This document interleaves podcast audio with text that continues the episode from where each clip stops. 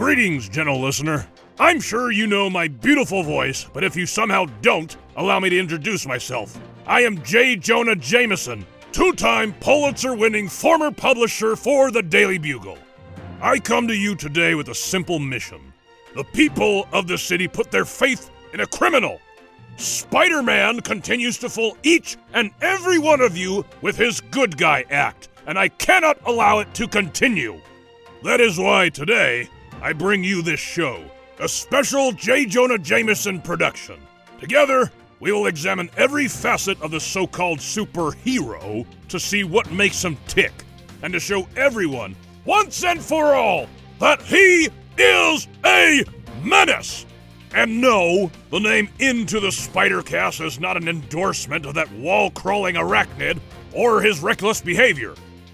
It's just good marketing. Let's roll it!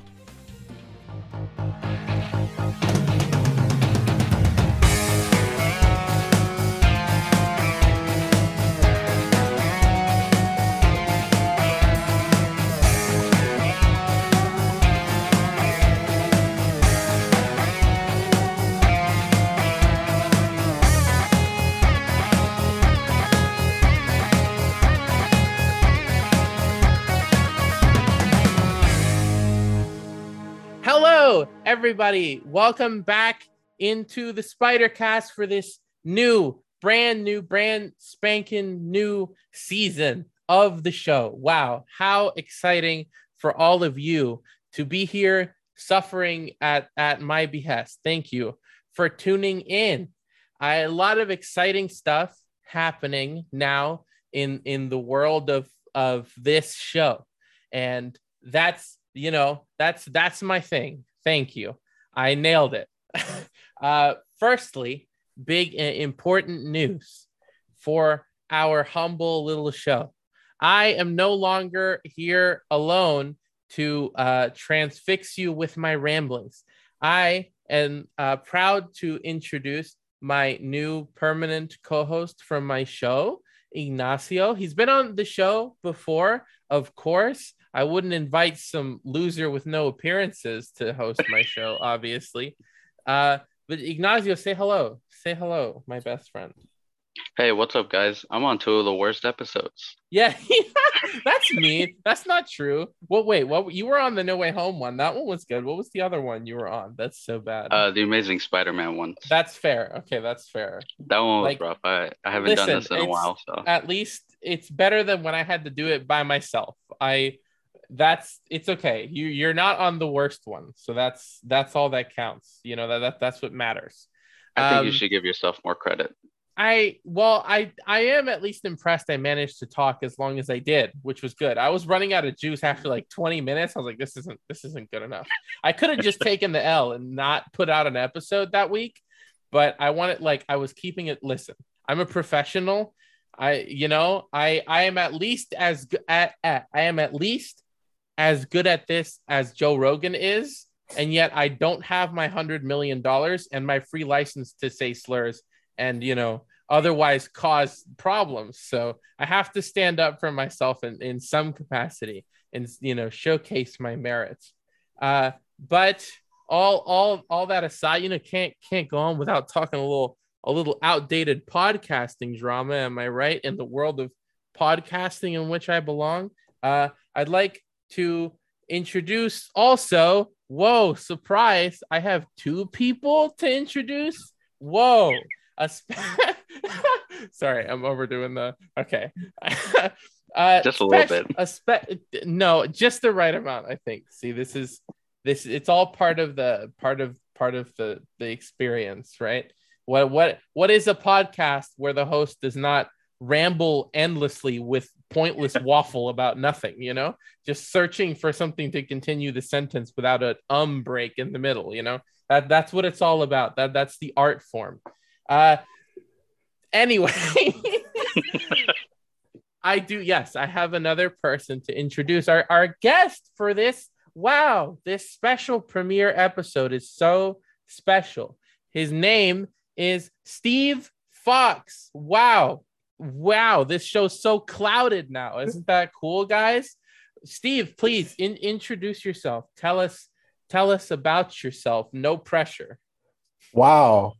Wow. Wow. Uh, I think that's one of my, my favorite intros I've had, uh, favorite runways I've been given. Uh, yeah, my name is Steve Foxe. I am a writer and editor of comic books and children's books. Uh, at the intersection of both of those, I, I have written two Spider Ham, not Spider Man, uh, graphic novels for Scholastic and Marvel Comics. Uh, I'm writing an X Men 92 series for Marvel Comics, which is about to come out. And although I, I haven't actually gotten the like official thumbs up to talk about it. I'm, I'm doing a series of Spider Man children's comics for Disney Europe. I don't know when or if those will be published in America, but they're a lot of fun to do. Uh, and yeah, and then I, I, have like such a bizarre scattering of other work. Um, I edited a series called Department of Truth at Image Comics. Uh, I co created a horror anthology called Razor Blades. Uh, so I do a lot of horror work, and then I do a lot of licensed children's work for stuff like Mario and Pokemon and My Little Pony and Baby Shark. So, uh, and and I published an erotica graphic novel. So really, from like the moment you can read until you can rent a car. I've got something for every distinct. You've got such a huge range. swath of of content. That's crazy. Yeah, every single uh, discrete age range, I can offer you some sort of product is that like is that deliberate? Did you set out to make something for like every possible age group? Is that like a goal of yours? Nope it was more like uh, i no longer had a full-time job and i wasn't saying no. Fair enough. That's that's but totally also, fair. very lucky. gotta lucky. respect it gotta respect it. Yeah very lucky to do what i do. And i, I don't know i just never picked the lane um, so instead i just chose not to sleep or have hobbies or take care of myself physically that's that's very fair. I don't take care of myself physically either, but I have nothing to show for it. So you know, you're at least you're at least t- toeing the line, right? um, I so to clear because you you uh, sent me your Spider Ham books the the spider-man ones you sent me those are are those the the super secret not sure if you can talk about them ones? Yeah they're like ambiguously secret because i asked my very lovely italian editor and he responded to everything else in the email but not that. So there you go. You get the exclusive uh mm, scoop. mm, wow. Look at that. We got a scoop dude we are big leagues now. Nobody nobody else gets scoops. We've got that rocks. That's awesome. I but yes now so i, I want to ask this before i forget the question because it's been racking me since we started talking about you coming on. There are spider-man comics for europe? Does that mean they're like just for the european market or are they somehow like is he in Europe? Is that what's happening? like, no, he is decidedly in New York. I, I, lived in New York for 13 years, so I was picking, you know, real locations to put him in. Uh, what it means is they're going to be published in Europe. Um, I don't. Some some people know this tidbit, but Disney's comic publishing uh, has been extremely strong in Europe for decades. Like Donald Duck in some countries in Europe outsells like Batman here. Um, they just they really found a niche and stuck with it. So they have European specific publishing initiatives, um, but they hire writers in they have to be written in english and then translated so okay. they hire bilingual italian writers and they hire some american writers so i'm working on a, a very small but really cool team to do 10 page shorts uh, i've done I think i've done eight now um, and I'm scheduled for 10 total. Plus, I helped um, work with the Italian writers a little bit on some of theirs. So yeah, it's really neat. It was it was kind of this thing that came out of the blue, and now I'm gonna have like hundred pages of Spider-Man stories under my belt. Um, yeah, that's that's pretty impressive. Yeah, I... and it's like a um, it's so it's technically it's like own continuity, but it's mm-hmm. it is young Peter Parker. Um, yeah. but all the toys are on the table, so you know, we have guest stars like Shang-Chi or Sersi from the Eternals or whatever. Um, but it's like a young, very kind of iconic high school Peter Parker. So it's really fun. That and X-Men uh, just it, it feels like I, I don't want to like diminish or sound too fanboyish, but like of mm-hmm. all the mm-hmm. things I write, it just feels like when I sit down to do it, it you know, I've spent three decades figuring out how to do that. Yeah, It's, like, yeah. they're very they're so fun to write. It's like hanging out with old friends. So lucky to get to do those. Yeah, of course. No, I, I I get that. I a lot of a lot of my writing, uh, because I not not to not to sound like I'm a writer or anything, but I, I like I like to write more so as a hobby, I guess, and for like D and D in general. I tr- I try to. That doesn't really count because you never use anything that you really write because that's the nature of the game.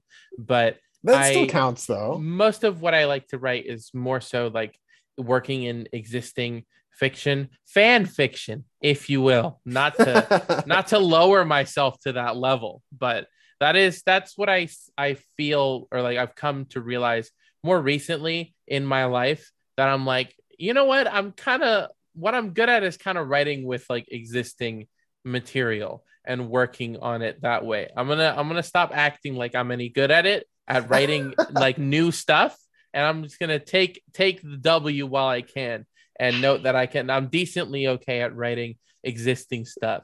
Now, I, I was going to segue that into an example that was Spider Man related, but I lost all of it. So I'm just going to tell that story instead. I've been suspended on Twitter like five times for totally bogus reasons. I'll have you know. And one of them, I had like a trove, dude, like, like hundreds of posts of genius Spider Man ideas. Like, I can't even communicate. My, my, it's so good. It would, so many cool villains so many Ignacio helped with a bunch of them at some point. I remember you were someone I spoke to about it with, and just several people were like helping me workshop ideas. I was so proud of it, but they're all gone to the wind Oh. now. So you know, as as it is, I never thought I'd need to back it up because I'm such a such a good angel of a person online that I didn't think I would get suspend suspended for any reason. Who who could have thought that would happen? But segue over. I didn't have a segue back, so I'm just gonna hard jump Yeah. to the question I was actually gonna ask before I went off on that. I so like I want to go over a little bit uh or like two kind of sections, right? About what you do. I want to talk about the books themselves, like sort of like the content of them, and then Mhm. I want to talk to you about like your your process with this whole thing, like right, like how you how you actually go about doing this. And this can apply for any of the books uh, that that you work on or have worked on, obviously. Um, but I'm, I'll stick to Spider-Man ones because that's my whole thing. But I, I do not mind you using uh, your experiences on the other ones, obviously, to go over it as well. And Ignacio, you can always ask him stuff also. Because listen, the reason I asked him to come on to do this with me is because he actually reads comic books. I Yeah, don't actually. read very much. I don't read like at all. I'm not a good reader. So I don't I don't read very many of them. So he's like the comic guy on this show about a comic book character. I thought that was It, it important. takes all types. Yeah, yeah. So Yeah, I'm like the support class. You know, I'm yeah. the bolster everything else. Yeah, there you go. Yeah. Everything else. Like there's like there's so much going on. Dude, I hit record and then I just I I sit sometimes I'm so lazy editing that all I'll do is I'll look for audio spikes where I know like that was a cough or like a baby cry and I just see like that. And then the, problem is when that happens, now I have to actually listen to the audio and find uh-huh. that to cut it out, or you could annoying. cough right now. Oh, Yeah, right. it'll Just find the cough. Boom! There's a spike, and I I know that there's an audio spike. Oh, the boy's sleeping. Whoops. There's an audio spike there now, so I know that that's a that's a point.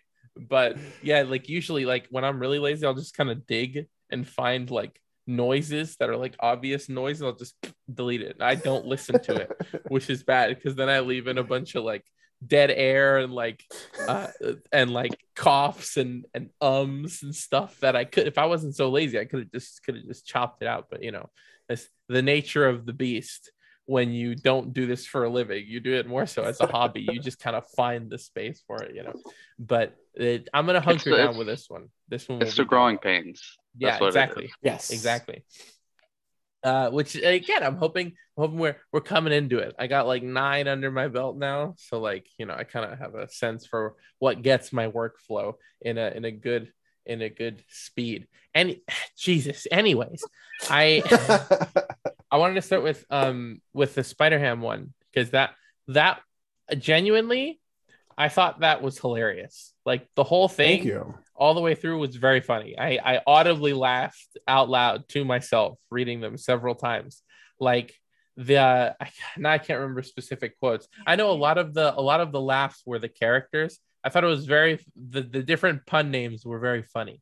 Now I know I know a lot of them exist already. Yes, Did you yeah. come up with any new ones? We came up with a couple. So um, I did both Spider Ham books with an artist named Shadia Amin, who Mhm. is so uh, amazing, such a great collaborator. And um, I was not aware of her work before I wrote the first Spider Ham, and then our editor Michael um, found her for the book.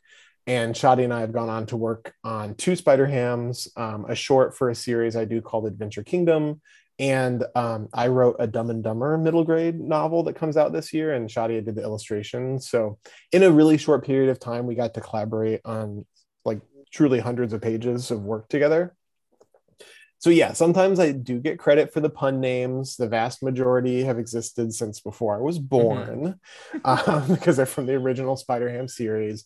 But we did get to do some fun ones. So, in another uh, into the Spider Cast exclusive in book two, like we have Monica Ramboa uh, instead of Monica Rambeau. That That's was good. That That- was all that me. one's great. Top Thank tier. you, uh, Mr. Mr. Negatiger instead of Mr. Negative. Uh, Mr. Negative is one of my favorite like recent Spider-Man villains, so I was Yeah. stoked to get to include him. Um, Captain Meowville in the first book. Uh, Oh, 'cause that's Carol- yours. Oh, that's yeah. great. That was That's us awesome. Carol had never appeared. When we put in the Scavengers, we realized it was very male centric. So Mhm. I really, and, and, you know, Carol's had such a big boost over the last decade. So we got permission to to create a cat version of her. And I, there a couple a couple others snuck by in the second book without really needing to get approval for them. Captain Meowville, I know we like ran up the entire chain to make sure it was was all good with everyone. But in the second one, we're just kind of like throwing them in there, and they're like, "Yeah, great, cool." awesome. Yeah, you, you you got the you got the the cred with the first one. They trusted you to come up with good good pun names.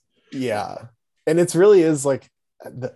I think I've used every variation of like a pig related joke. You know. I, mm-hmm. I hope we get to do a third book, but truly every like porcine, ham, pig, hog, like I've covered it, man. There's no Yeah. other like there's no other way to say pig than what we've Yeah. done in, in 120 pages of Spider Ham now. Yeah, I know. I noticed that was a that was a a, a run through on it. Several of them got knocked out instantly when you had two pigs next to each other. Him and him and King Pig worked King together. Pig, yeah. Yeah. and what's what's even worse is the series I do, Adventure Kingdom, which I was doing um, before Spider Ham. The one of the villains is named Hogswallop, and he's a big tattooed anthropomorphic pig. So I already ran through a lot of pig puns, and then I got to go back and say, wait, was this an Adventure Kingdom pig pun, or was this a Spider Ham pig pun? And You how many times list. can I cross over? I know. Yeah. Who knew that that was the kind of things you needed to index as a writer? Yeah. I um now I do I want to in, interrogate you on two of them. I don't know if I'm gonna remember. I'm an open book. I don't- so I don't know if I'm for gonna remember specific. I know one of them that bugs me. I I don't I don't know if, if it pops in my head. I'll mention the other one. I want to know if you did this because if you did, I would like to tell you you're bad. Uh, there's Wow. uh, Black Panther is Black Panda. Yes, I did not do that. Thank goodness. That Why is he predates not. Just a panther. Oh, Black Cat is Black Black Catfish. catfish? That's not me either, but I find Okay. that one very funny. Okay, good. Yeah, You're in the like- clear. I- it I just like that bugs one. me That that, they're not. th- I'm not saying they're like okay. I'm not saying they're bad pun names on their own. I'm saying like it. It bugs already me that animals. they're not just the animal they already are. You know? Well, yeah. The one that cracks me up the most is the vulture in this universe is known as the buzzard, and he's a possum. like, wh- wh- why? Why? Is of these buzzard things. possum related somehow? Nope. Mm-mm, no. That's just Makes they, sense. they needed a, an animal that looked like an old man, and uh, they decided he was a possum. And instead of calling him Vulture again, they named him Buzzard. Fair, I guess. My my favorites are, are all the goblins are just all gobblers now they're all Yes. turkeys which is my absolute favorite it's such a ridiculous name the green gobbler and the hobgobbler it's so it's very cute i love those Yeah, maybe lot I'll get to a do like them are very the the Gobbler Queen or whatever. Gobbler Yeah, Knight. yeah. Let's that would just get the great. whole I'd, whole I'd love to see that. there. Yeah. I um. Do you know? Do you know what what Venom is? Oh, so Venom is named Pork Rind. Okay. Sure. He- um, he is kind of its whole there's a whole thing there and um i did not or no pork grind Okay. Sorry. Okay. Yeah. and um yeah i you know we never proposed using pork grind you know maybe if we get to do another book i think the the real behind the scenes answer is that once some properties become more associated with more adult franchises Mhm. like venom um, Right. there's not necessarily as much desire to cross those over but you know there was no directive like you can't use pork grind uh, he just didn't come up in in the stories we pitched them Yeah. I mean, I would like. I I had a train of thought, which is why I brought him up, and I lost it. So don't even worry about it. Like I. oh no no I know I remember because I was thinking like I was thinking of the through line to Goblin Queen because Goblin Queen is red, and I thought of red red Goblin also. Oh and yeah. how that was Carnage and and Green Goblin at some point. I don't know why I I don't know where I'm going, dude. yeah, i I'm feel just like, I, I would get a little through. resistance if I pitched Yeah. Carnage at this point. yeah yeah, sure. yeah maybe maybe kidifying Carnage isn't the isn't the Yeah. easiest. Nah, I say prospect, back would to the imagine. moon.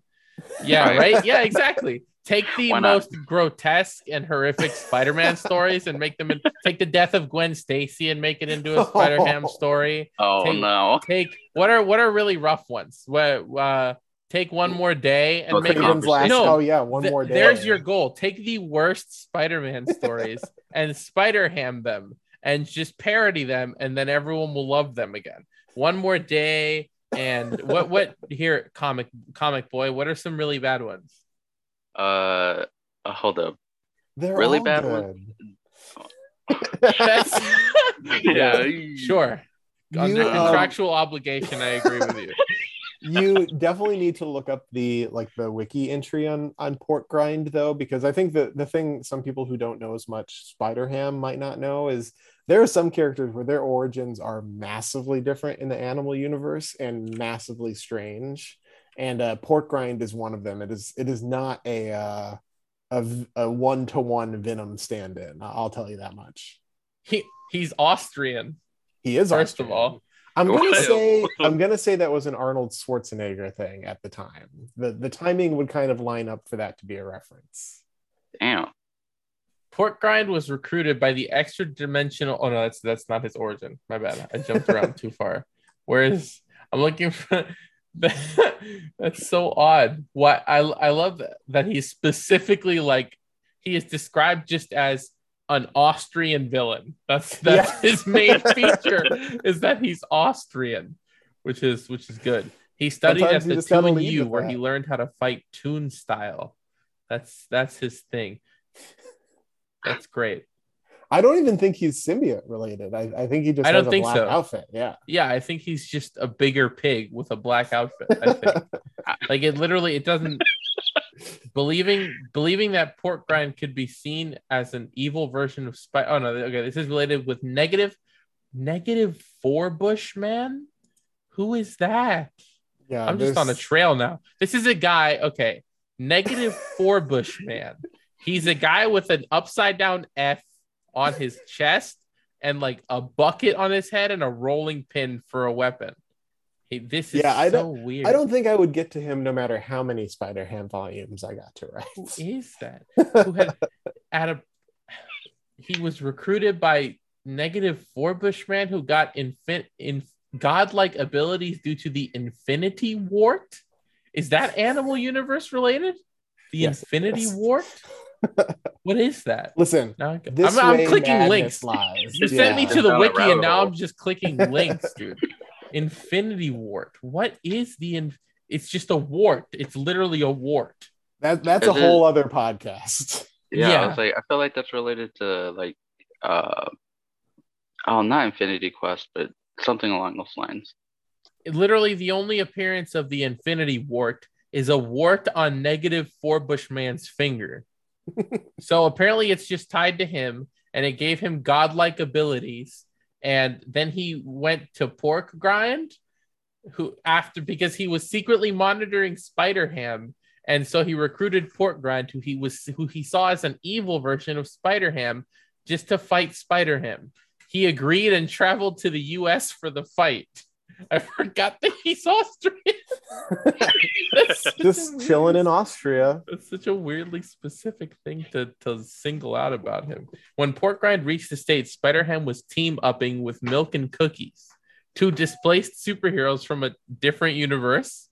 And they were idly chatting about how Milk and Cookies had fought evil versions of themselves when Spider Ham had never done so. And then Porkgrind showed up and they fought. So that's his thing. He's just, he's just a bigger pig. That's He's great. just a hater, man. That's great. That's and he's Austrian. Got to make sure you you know that he's Austrian. I feel like that that means he definitely has like phonetic text uh, in oh, his I'm dialogue. sure. Yeah, and it's probably definitely heavy with Arnold references. That that that would probably be a given. Um, Oh yeah, here's a und we never never hit below the belt. That's a no-no. that's, Oh, Jesus, that dude. sounds that sounds problematic. That sounds. Uh, I'm quoting directly. That's, uh, that's I I think Austrian is a safe one for me to mock. Yeah. Ph- Yeah, I think- phonetic I think phonetic okay. 80s comic book Austrian. yeah yeah i think you're i think you're in the clear at least he's not he's not like i don't know he's not like namibian or something. That would be an issue i think.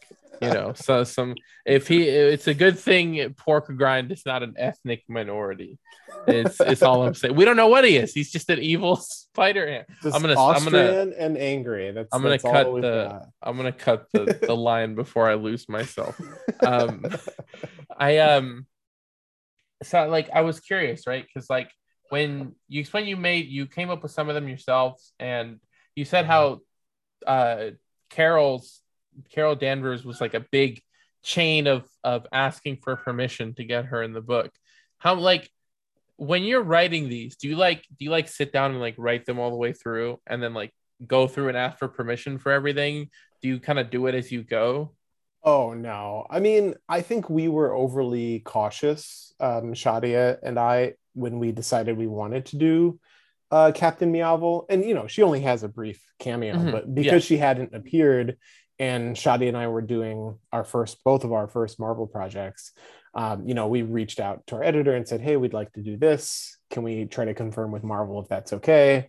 And um, those books are published by Scholastic, but Marvel reviews all of it and they have a team of of editors who work on licensed projects who read all of those and, and give great notes and and you know keep an eye on things so i think we were overly cautious and then when we got into book two we just started swinging a little wider with some of the cameos and um, with that first scene with mr negatiger um, and you know it, there was no issue with any of it they were very happy to to expand the animal universe and have some fun with it so it, there's no sort of process where it's like I write a page. I'm like, is this okay?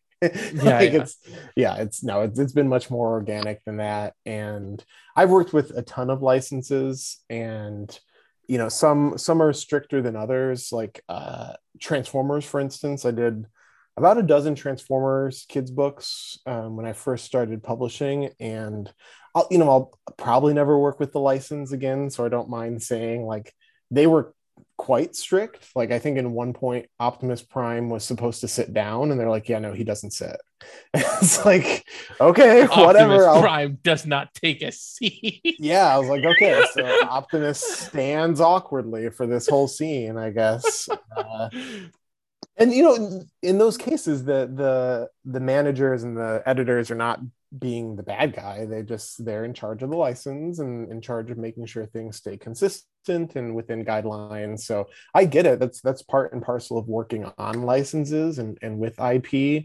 I've done a lot of Nintendo work and um, they've always been fantastic and it's really cool to get to do those books, but they have very strict guidelines. you know. yeah, I'd imagine. When I hear Nintendo, that that's one I definitely would imagine is very, very hardline with with their IPs. They are, but the really nice thing is they put it all up front. So Right. when I get an assignment for a Nintendo book, I know exactly what I can and can't do. The Transformers thing was more of a like learning process as I went because I was like, these these robots can't sit down. like, I got a, a sixty thousand word book. It can't they can't sit down. Uh, so that that was more of a learning process, and I also didn't know Transformers as well. Um, but like in Nintendo, you know, I've done four or five Mario books, and even for the quote storybooks, you cannot give Mario dialogue. Like he, you cannot give Mario a line. Uh, you cannot create a Mario story. Like you can describe kind of like the the way they exist, but you can't say like Mario goes down the street. It's like Mario exists in the Mushroom Kingdom, but you're not going to get like narrative content across the line there. So, So like they all what, have different roles. what is it that you're actually writing if you're not writing a narrative? I'm very curious. You're just kind of describing like who Mario is and what he does, and who Yoshi is and what he does, but you're not going to say like, oh, one day Mario and Yoshi went down to the castle. It's like, yeah. And like what can you like describe what this is like for? Like if you're you're working on a Nintendo, it, what is it? Is it a book? Is it So like I've done activity books where you're just coming up with really Oh, short okay. descriptive texts because there's like a maze or a puzzle. But I've also done like little golden books, and those are more like they're kind of like short encyclopedias. Really, it's like meet Mario. He's the hero of the Mushroom Kingdom. Blah blah blah. So you're kind of describing them in a timeless sense. Um, but they, for instance, are very strict that you're not like creating a story or dialogue. And then Right. on the other side of things, you have Spider Ham and X Men and stuff, where Marvel's been extremely um, uh, open to to whatever I pitch and, and whatever I write. And there have been very few instances where it's like, hey, oh, I don't know about this or I don't know about that. It's, it's been super minor and and they're very flexible. is are they so X-Men 92 is that like is it like a direct tie-in to the show? It's not. So there we we do have to make the distinction that technically the X-Men 92 comics are their own distinct continuity, very Okay. heavily influenced by the cartoon. Okay. So the idea is like if you're a fan of the cartoon and you read these, you're seeing the version you know and you recognize, Right. which is made possible because the 92 cartoon so closely adapted the comics of the era Right. you know they're all in the same outfits they were wearing when jim lee was drawing the book uh, they adapted so many storylines pretty much one to one from the comics um, but we are not a direct tie-in I, I don't work with the cartoon people at all which is fun for me because i get to do whatever i want to do Right. Yeah, that's why I was no- asking because I was yeah. curious if they would if they would have been strict about following continuity with the old show and stuff. But I imagine since you're not really technically that show, it just it's a separate thing. You have a lot more a lot more freedom with it, which be Yeah. nice.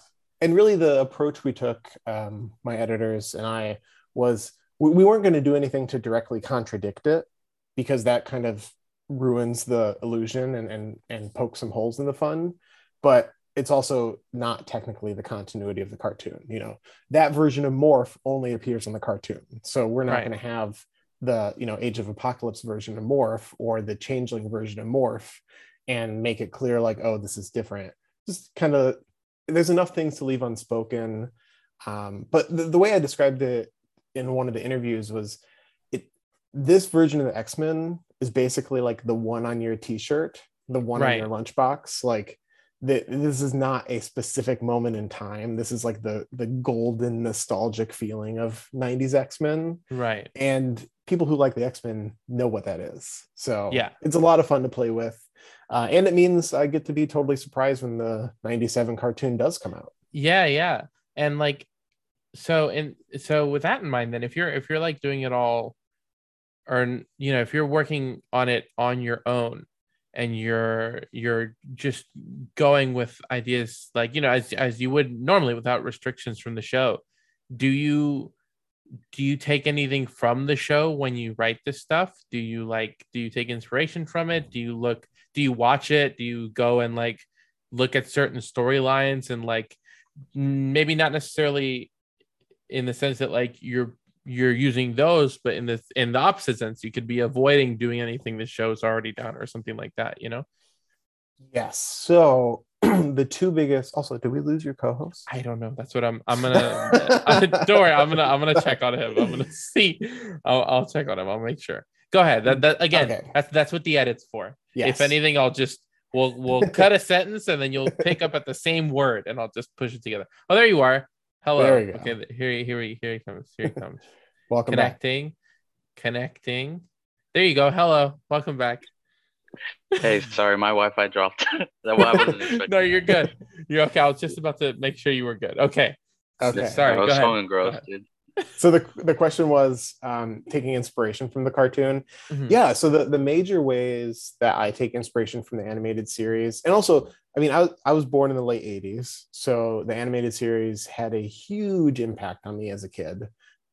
so the biggest inspiration for me is the character voices. Mhm. when you know when i hear storm and wolverine and rogue and gambit I- i will always hear those actors to some extent even in storylines that have like much different tones than the animated series ever had so i am really trying to channel those voices in my head um, and the the comic writing of the time was very heightened as well but the Mhm. cartoons often took it to like a whole other level Right. because you know it's, you got 21 minutes to really sell these characters to kids so um, i'm definitely channeling that the other big thing and i was talking to a friend about this earlier sometimes as a writer you have to be careful that you're not focusing so much on things that only you are going to know and that the reader is not going to pick up or not care about but i made it an early goal to pretty much use any care every character that had ever appeared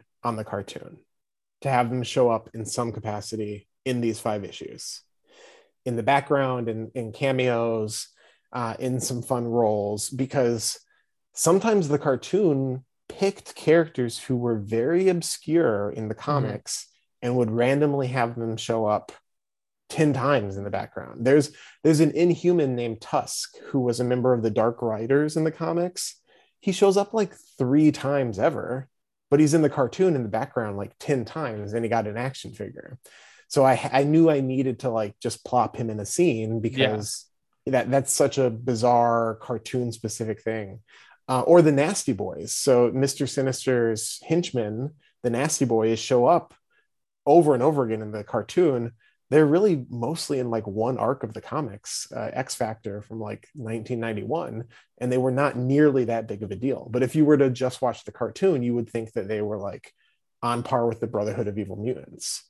So maybe it's a little inside baseball maybe it's a little bit for me but i'm hoping that there's also an element of it like if you're like a diehard fan of the cartoons you're to be like oh yeah it's like the nasty boys. They were always showing up like blah blah blah. So that's kind of the main inspiration i took.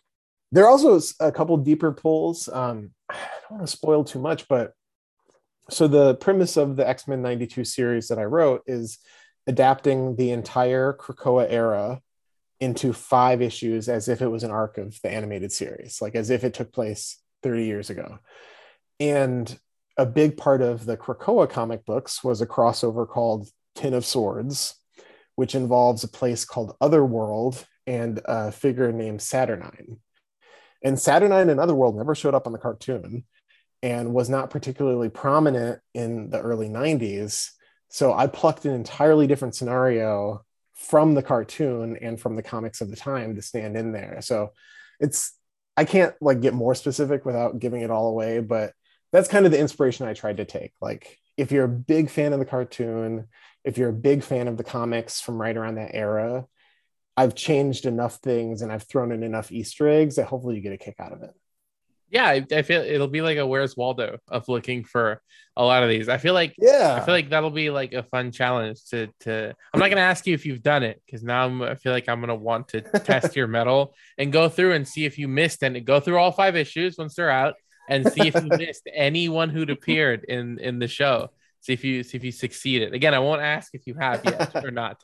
We'll we'll leave that we'll leave that for when when they're out. It'll be I think it'll be fun to like. I will say I, I got over 85%. that's that's not bad. That's a pretty good. That's a pretty good total. yeah, it's I a think. five season show with lots of background characters. Yeah. so- and it's really it's also a testament to Salva Espin, the artist who's drawing it. Salva is so good and he's so up for anything. So it's been a lot of fun to give him these crowd scenes and these fun cameos and just see him interpret like every possible mutant in their like iconic 90s outfits yeah it's fun um i i guess i should I, am also curious are there any i i'd imagine there's a lot of them in the 5 Mm-hmm. seasons so you probably already have your your your basket full of them. Are there any you've considered or wanted to put in that were not in the show at all? And maybe like a mat uh maybe see how they turn out in that in that style in those outfits? So uh, I set a rule for myself that I would not use anyone who appeared after 1992 or never showed up on the TV show. So, for instance, like there's a character named Random who's very 90s, and he technically debuted in 1993, but because the show ran for five years, he showed up on the TV show. So I was like, okay, he's fair game. But you know, I didn't use anyone from Generation X. I didn't use anyone from the late 90s. I didn't use anyone after 2000s whatsoever. Because the thing about Krakoa in the comics right now, anyone can come back to life and they wear costumes all throughout their history. So for this to visually instantly look different, it really had to be like frozen in 1992. Um, but a really fun thing for me was pulling in a couple of the new mutants because the new mutants very rarely appeared on the TV show. Um, Cannonball shows up, Warlock shows up, and um, Rictor shows up like in the background a couple times, and Boom Boom. But the other original New Mutants never show up. Um, and in the late 80s and early 90s, they had really distinct and and now we would consider them pretty dated costumes. Yeah. Uh, so I had to bring in a few of them and like show them in these outfits because the chance of them wearing those outfits in 2022 is like slim Yeah. to none. Um, but there's they're so of the time. Um, and some of them, you know, like I have their action figures from those suits. So you may see Sunspot or Moonstar or a couple other characters like that popping up, even though they were never on the cartoon. That's cool. I okay, and I have one more question tied into something you said through through that. Do you have a when because you said when you when you read these characters and, and all that stuff, you have the cartoons voices. Like that's that's what you hear them as, right? Who's your who's your Spider-Man voice? Because you have a lot to pick from. So I know. there is there is a wrong answer and a right answer. I hope you understand that pressure. Well, Oh, so I wow. have to I have to say, like, no offense to the guy, but when I was a kid, hmm I thought the X-Men cartoon show was the coolest thing in the world. hmm And I did not feel the same about the Spider-Man. That's okay. series. That's okay. I we we don't have to be friends. That's all right. I understand. I understand. I liked I'll liked defend it. you on that. it. It just like it doesn't have that same cool factor. Like Peter on that show is just a little dorky. And, and I But know like that's uh, that's Peter. That's what he's I, that's what he's I supposed to be. I hear you, but when you put it in that animated style, like I just I always picture him with like the combed over hair and like his little khaki jacket. I'm like, you're just like you're nothing. like there's, there's nothing to you. That's funny for me. It's like I feel like the opposite in both statements, right? Like I I never liked like I never thought the X-Men were cool as a kid. I didn't understand their appeal until I was much older. So when the X-Men show was on, I was like, ew. And then the Spider-Man show came on and I, I loved it.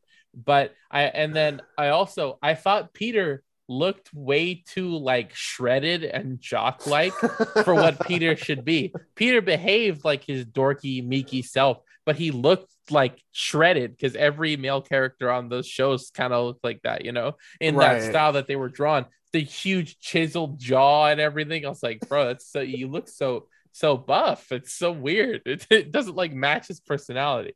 Well, it's also I was a huge collector of all the Toy Biz action figures when I was a kid. Like I actually attribute those lines with like a lot of my love for comics. Um, because back then, you know, they they dug so deep into weird characters. Like the fact that I was six or seven and playing with like Spider Slayer and Kill Spree Yeah. and like, you know, it's just bizarre.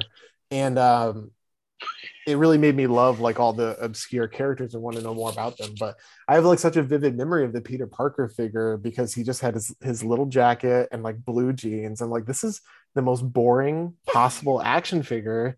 That could exist. Like th- this is a Ken doll, but he's he's five inches tall and, and has you know six points of articulation. So I I wouldn't say that's the Spidey in my head.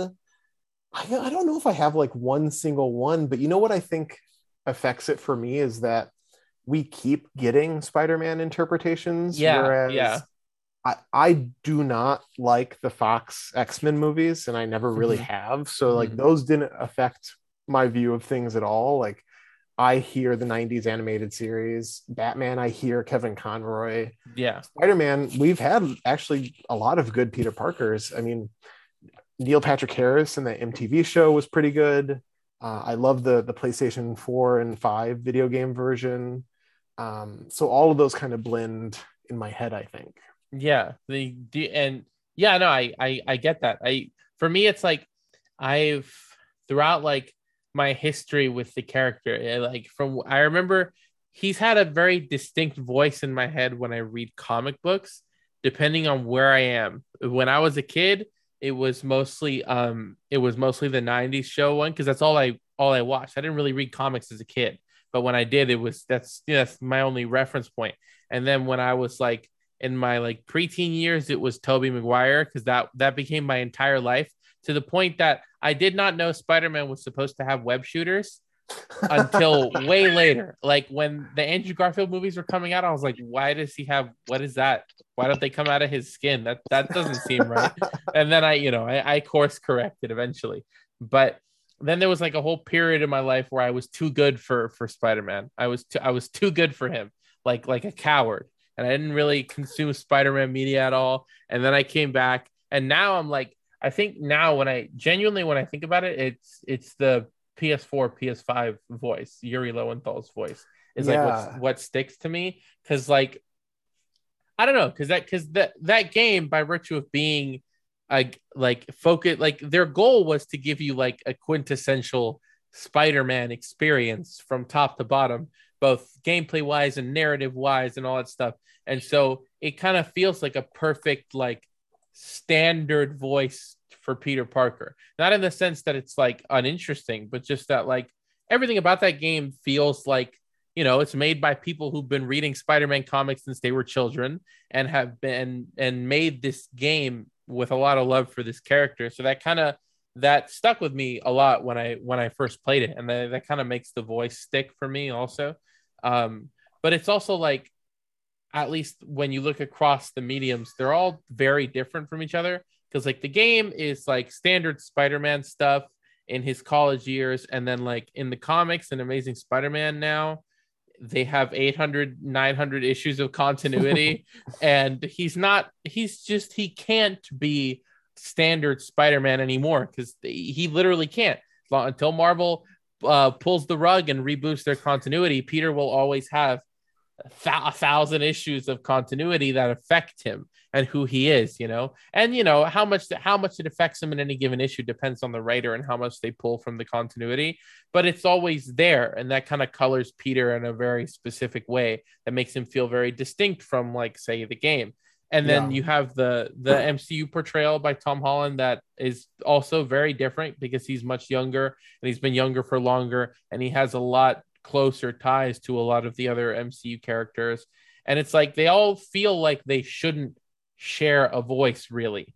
Like I like I said I I think of Yuri Lowenthal's performance when I think of when I read the comics, but it's like not exactly because it's like it just feels like a different person. Every Peter Parker Yeah. feels like a different person essentially because they all have a lot of stuff going on that that very much distinguishes them from one another. And, I feel like I- that's that's an that's an important aspect of the character, really, that he's very uh like that. don't Can. I also tell you my very specific uh, memory that stands out with Spider-Man is Yeah. um, okay. So this could also fully be a Bernstein Bears situation Okay. where this is like my memory cr- creating a composite memory, but one of the most influential pieces of media I saw when I was a kid was Pride of the X-Men, which for people who don't know was the first animated pilot they produced to make an X-Men TV show. It was much more heavily influenced by the 80s runs and the Outback run. Um, and so, you know, Dazzler was part of the cast, Nightcrawler, whatever. Most of those people did go on to make the animated series. It's, it's it shares a lot of creatives, but uh, the tone was completely different. And also, Stan Lee had a much bigger impact on Pride of the X Men, um, which is why it felt kind of instantly dated for some people. At the beginning of Pride of the X Men, there's a commercial that includes a Spider Man and the voice actor. And I do not know who that is. I, and I could not find it on trying to do a quick Google search. It's also entirely possible it is just Stan Lee. Mm-hmm. But it in my memory, it is this kind of like composite Spider-Man voice. And I think, you know, Stan Lee had that like carnival barker attribute. Like he's always selling something, but yeah. he makes it sound like the coolest, most original thing ever, but corny at the same time. Oh yeah. I feel like in my head I can hear a younger version of that, and that's Spider-Man's voice to me. Like yeah. that kind of stands out as like because that's the thing about a lot of portrayals of Spider-Man. Uh, he knows the jokes he's telling are a little corny or a little dad jokey. yeah. Um, you know, he doesn't he doesn't think he is the funniest, wittiest person on the planet. Um, and so I feel like there's a little element of that, like Carnival Barker Stan Lee attribute that I hear when I hear Spider Man in my head. But you're also right. totally right. Like every version, you know, I I love the ongoing comics, but he's also that version of Spider Man, the six one six one, uh, six one six version, um, has been through hell like eight thousand times. So yeah, it's kind of hard not to hear an extra layer of like exhaustion and and um, pathos and baggage, uh, even in his lighter moments, because he's experienced so much. I mean, heck, at this point, the Tom Holland version has experienced so much. So yeah, I feel like that's kind of like the the humor tragedy balance of Spider-Man. Um, but yeah, it is kind of fascinating to think about because, like I said, with X-Men and Batman, those voices are definitive and are never changing. Yeah. But Spider-Man, I've kind of combined various portrayals into the one I hear in my head yeah it's because it, it's it's a core part of the character that he that he can he can be changed and molded in in any way. It's not always it's not always perfect but that's i mean that's what you get when you have 900 issues 60 years of of of different people writing him and and drawing him even and just yeah. all all of the it, it, comes together to form a character that can be whatever to anyone and it's i think it i think it fits. I don't want to i don't want to move on from this without asking ignacio who's your spider-man voice? Who is your spider-man voice? Uh i it's kind of weird like it depends on what the image looks like like because i'm currently trying to go through the amazing spider-man line mm-hmm. and uh, well, like looking at a lot of that dated artwork, I kind of hear either the uh, I hear a lot of the older cartoon voices, like mm-hmm. like uh, Spider Man and his Amazing Friends, where it's like a deep, which is really weird because like this is supposed to be a really young Spider Man. Yeah, no, but I get you. Like when you see the art from the Lee Ditko era, it feels like it should sound like an old '50s radio guy when he yeah, talks. Like I kind of I, I get that. Yeah. It makes but sense. as it as it kind of gets more recent or uh, gets into something like Ultimate Spider-Man, I hear when I reread them, I kind of hear Yuri Lowenthal, mm-hmm. but just slightly modified. Yeah, you know, like with Ultimate though, it's it's sort of like a combination of the sort of youthful airiness and naivete of like Tom Holland in Homecoming mm-hmm. or Civil War, where he's like excited, but I don't know. It's I was like honestly sometimes depending on the run, I kind of hear my voice, which that's fair. Be the kind of intended effect. Yeah, yeah. That that I feel like that's very true. That could very much be the effect that you you put yourself into him. I would like to say for Ultimate, I can only ever hear the voice from the Ultimate video game because the yeah. ultimate video games peter oh. perfectly captures the ultimate peter parker's like little dickhead attitude like ultimate peter is a, is a little dickhead he's just a little asshole and i feel like it, he's captured very well by the actor who portrays him in the video game for ultimate spider-man I, I very much hear that like snarky little little white boy in in, in him when I when I read Ultimate. I I get that. No, I I I actually that that actually makes a lot of sense. I hadn't, I hadn't considered that putting your own voice into into the character again for the same reason because he's so he's so malleable and he's supposed to be he can he can very much fit uh that sort of imagination with it you know i think i think it makes a lot of sense um didn't the um the shattered dimensions video game it like brought back all different historic voice actors neil patrick those? harris was the amazing spider-man for that game i don't know who the other voices were though. Now i'm gonna yeah. i'm gonna check. So the 94 animated series spider-man voice spider-man noir. Really? the spider-man and his amazing cool. friends voice actor did miguel o'hara. And the spectacular spider-man voice actor did ultimate spider-man. Oh that's cool. That's awesome. Yeah. That's I, I, was a big fan of that game uh, when it came out i remember Josh Keaton was Ultimate Spider-Man. Christopher Daniel Barnes was Spider-Man Noir. Dan Gilvezan, Gil- Gilvezan was Spider-Man 2099, and Neil Patrick Harris was Amazing Spider-Man. And then let me see what each of them because now, now I'm going to confirm because I'm curious. Dan, yeah, I got to say, Dan like, I have Gilvezan. I, I don't have a huge Neil Patrick Harris tolerance in in my real life, but he makes a pretty good Spider-Man. Yeah, I think he does actually. Like, kind of surprising. Like, I wouldn't expect. I don't know why I wouldn't expect him to to fit the character, but he does. He does fit him pretty well, which is which is cool. Let me see. Spider Man. Okay, so Spy Spider Man. Which one is this? Which one are you? Spider-Man 2099. Okay, at least it's I am. You know, I'm not gonna get. I'm, I'm gonna get lost trying to trying to control F what they fit on. I, know, I believe I keep, you. I keep sending I you down you um, down uh, Google rabbit holes here. I mean, there's there's a lot to go through. There's a lot of Spider-Man. If if there's anything that'll get you lost on a on a trail like that, it's you can do that for like anything. For anything Spider-Man related, there's a train and a trail of hyperlinks that take you through so much stuff. Um, well, I was gonna say before we totally get off the voice part. Yeah. Um, the other thing is like, so I've written two versions of Peter Parker now because there's a Peter Parker who cameos in the first Spider-Ham, and there's a Peter mm-hmm. Parker mm-hmm. in these um, European shorts I do.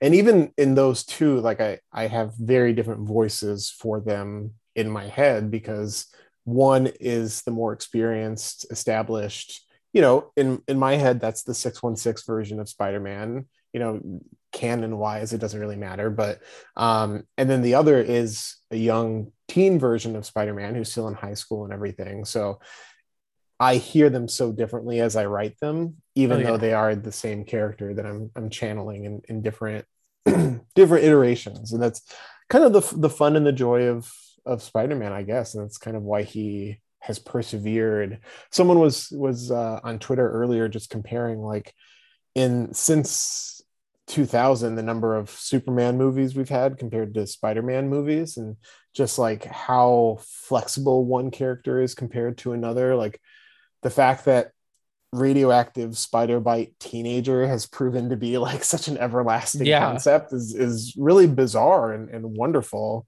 um but it's just one of those things it's like if you were to step out of context and d- describe that to someone who's never had any acknowledgement of it and been like, oh yeah, this has spawned like one trillion stories. Yeah. It's like, why? like why why is this a thing that keeps working? But it does. And it's you know, it's it's a seemingly inexhaustible well. Yeah. I mean it's like because because what I mean this has been discussed a, a billion times by people far smarter than me. But it's like what what makes Spider-Man so so like universal like that is the the way he can be literally anyone. You can make him Peter Parker and you can do Peter Parker a lot of different ways, but you also have complete freedom with Spider-Man to not be Peter Parker. Uh, not only do you have several other established people who wear Spider-Man masks with Gwen and with Miles and with all these other characters, but you you literally can make a new character that wears a Spider-Man mask that still feels like Spider-Man. Because at the end of the day, Spider-Man if you can write Spider-Man kind of however you want, and you can find uh, an official Marvel comic book where Spider-Man acts like that. You know, like you can you can you, some it might be harder in some cases than others, but you can you can find it in a sense. And Yeah. uh, like he he's not as rigid in who he should be and who he is.